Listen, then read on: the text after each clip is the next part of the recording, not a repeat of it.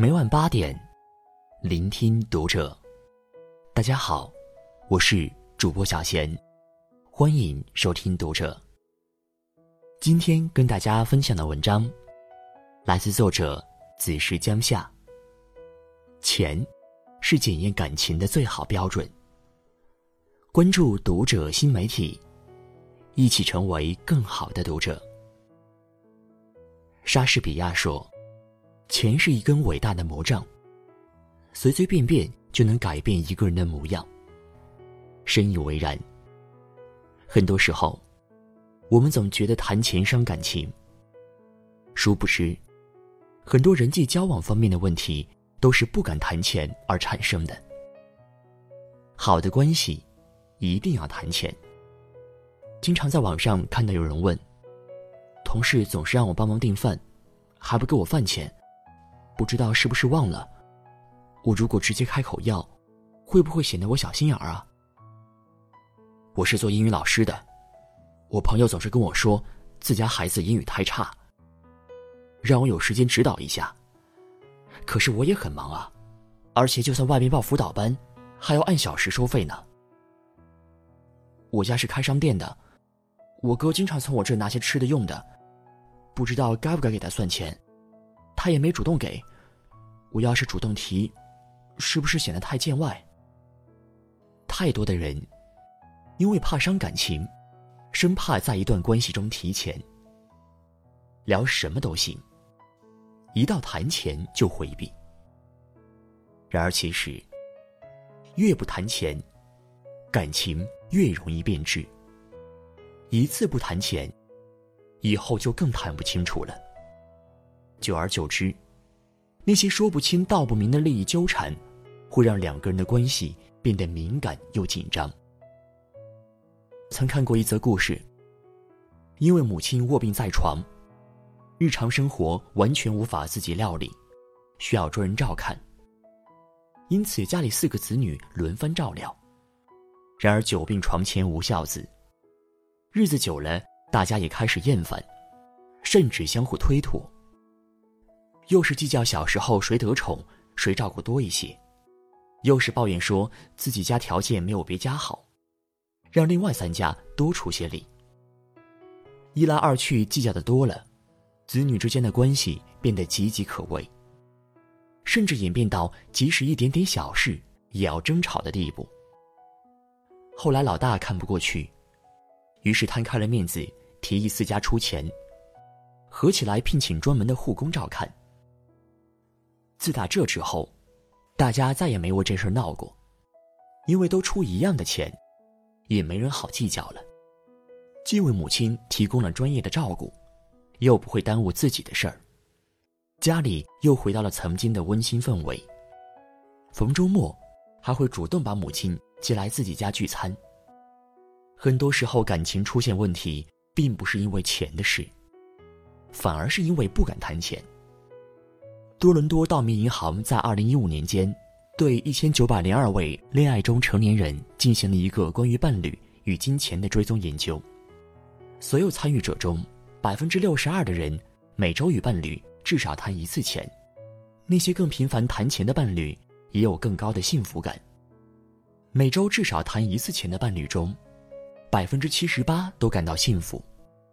然而，那些几个月才谈一次钱的伴侣中，感到幸福的只有百分之五十。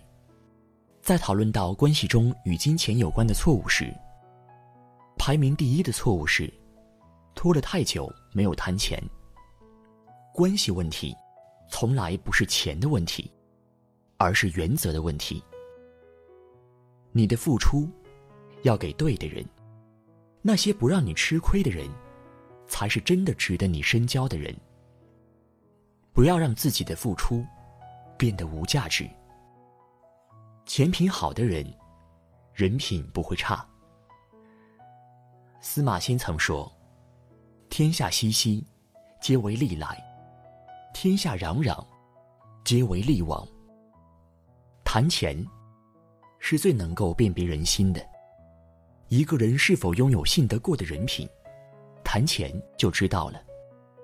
大学时期曾有个关系很不错的朋友，有天突然打电话来，说是在外边处理一件急事，手机里的钱不够，让我先借他些钱应急。我心想事出紧急，为了不让他为难，马上给他转了些钱过去。谁知他回复说还是不够，我便又转过去了些。零零总总加起来，快到我一半的生活费。然而自打这些钱借出去后，他再也不和我常联系了。偶尔找他聊天，也总是躲躲闪闪，不愿多说。我怕这钱打水漂，于是旁敲侧击的问了下还钱的事。谁知他竟删了我好友，电话也拉了黑名单。不得不说。钱真是信誉最好的照妖镜，更是人品最佳的试金石。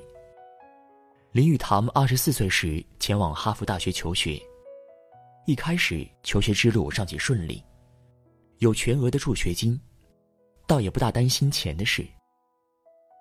谁知读了一年后，助学金突然被停，这对于当时的林语堂而言，会直接导致他无法继续求学。万般无奈下，林语堂写信求助了当时在北大任教的胡适，能否请尊兄作保借贷一千美元，待回国归还。信发出后不久，林语堂便收到了汇款。胡适回复：“这是你以后到北大的预支款，学成回国后，一定回北大工作。”因为有了这一千美金，林语堂顺利毕业。学成回国后，林语堂的心里始终惦记着胡适的这份恩情，信守承诺去了北大任教。有句话说：“一个信守承诺、不占便宜、不忘恩负义的人，才算一个人品合格的人。肯在窘迫境地为你伸出援手的人，一定是用心待你之人。然而，能用信誉回报的人。”一定是人品极佳之人。正如那句常说的老话：“钱品就是人品。”面对谈钱这件事，不遮掩，不回避，能大大方方面对的人，人品必不会太差。虽然钱不能衡量一切，但是可以让我们看清很多人，很多事。